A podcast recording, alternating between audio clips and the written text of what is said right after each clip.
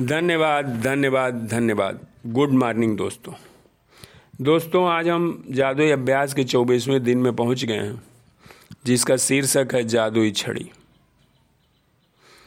दोस्तों, क्या आपके मन में कभी इच्छा हुई है कि आपके पास एक जादू की छड़ी होती तो लहरा कर आप लोगों की मदद कर देते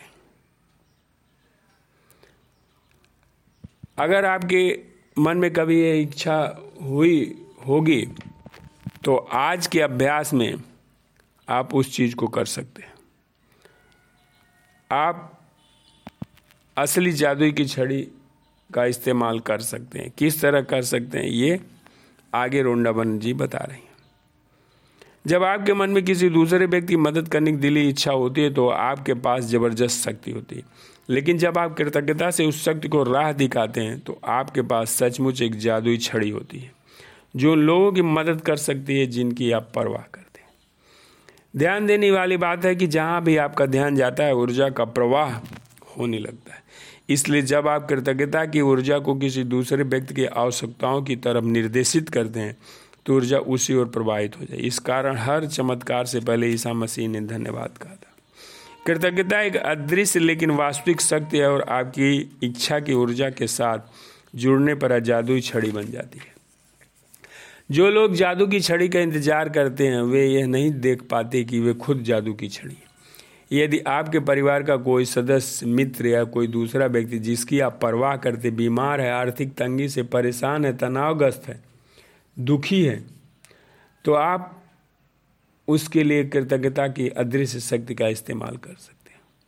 किसी दूसरे के स्वास्थ्य की खातर अपनी जादुई छड़ी लहराने के लिए कल्पना करें कि उसका स्वास्थ्य पूरी तरह लौट आया है और जादुई शब्द धन्यवाद करें। मानो आप सचमुच यह खबर मिलने पर बेहद खुश हुई को दोबारा पूर्ण रूप से स्वस्थ हो गया आप कल्पना कर सके वह व्यक्ति फ़ोन पर आपको यह खबर सुना रहा है या आमने सामने आपको खबर दे रहा है और सचमुच आपकी प्रतिक्रिया को देख सकता है, तथा महसूस करता है। आप इसी समय उतने कृतज्ञ महसूस कर सकते हैं जितनी कि उसके सचमुच पूरी तरह स्वस्थ होने की खबर सुन कर करते तो सुनिश्चित हो जाएगा कि आपके द्वारा महसूस की जाने वाली कृतज्ञता पूरी तरह सच्ची है। और उतनी शक्तिशाली है जितनी की हो सकती है। आज ही तीन लोगों को चुने, जिनकी आप परवाह करते हैं। और जिनकी, वर्तमान में स्वास्थ्य, दौलत या खुशी तीनों की आवश्यकता है। यदि आपके पास हो तो हर व्यक्ति का फ़ोटो लें और ये अभ्यास करते वक्त तो उस फ़ोटो को अपने सामने रखें। पहले व्यक्ति के लिए उसका फ़ोटो अपने हाथ में रखें, फिर अपनी आँखें बंद कर लें। और एक मिनट तक मन में यह खबर मिलने का काल्पनिक चित्र देखे कि उस व्यक्ति को जिस चीज़ की ज़रूरत है वो पूरी हो गई।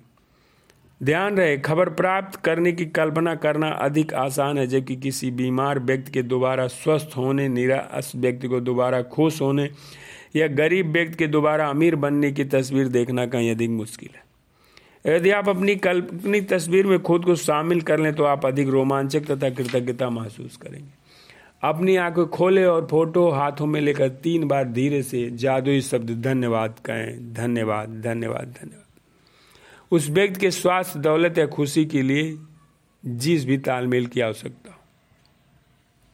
नाम के साथ, उसका नाम के साथ दौलत या खुशी के लिए धन्यवाद कह सकते हैं। जैसे, अगर आप किसी के लिए कर सकते जैसे माधव के स्वास्थ्य, दौलत या खुशी के लिए धन्यवाद धन्यवाद धन्यवाद।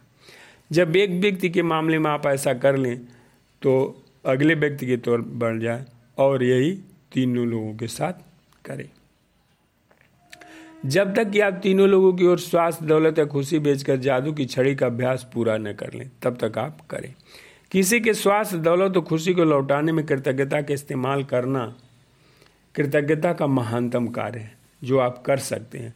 और इसके बारे में एक जादुई बात यह भी है कि आप दूसरों के लिए जिस स्वास्थ्य, दौलत और खुशी की दिल से कामना करते हैं, उसे आप अपनी ओर भी आकर्षित करते हैं। धन्यवाद धन्यवाद धन्यवाद। कितनी अच्छी बात बताई इसमें रोंडा बर्न जी ने कि हम अपने ध्यान को कंसंट्रेट करके किसी के ऊपर और जैसा हम चाहते हैं कि उसके सामने ऐसी परिस्थितियाँ हो, या जैसा चाहते हैं कि उसका भला हो जाए, उसके पास धन आ जाए, पैसा आ जाए, स्वास्थ्य सही हो जाए। उस तरह की चीज़ों की कल्पना करके और उस तरह की खबर को पाने की कल्पना करके आप यदि ग्रेटिट्यूड करते हैं तो उस व्यक्ति के जीवन में खुशहाली तो आएगी ही आएगी।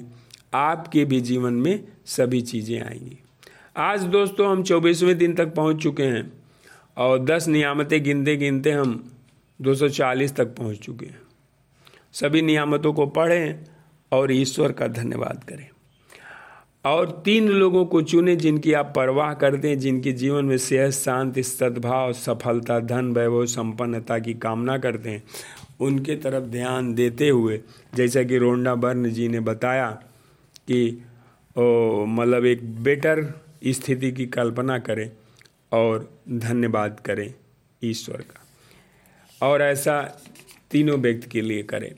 और रात में जादुई पत्थर हाथ में लें और दिन में हुई सबसे अच्छी चीज़ के लिए ग्रेटिट्यूड करें। Thank you thank you thank you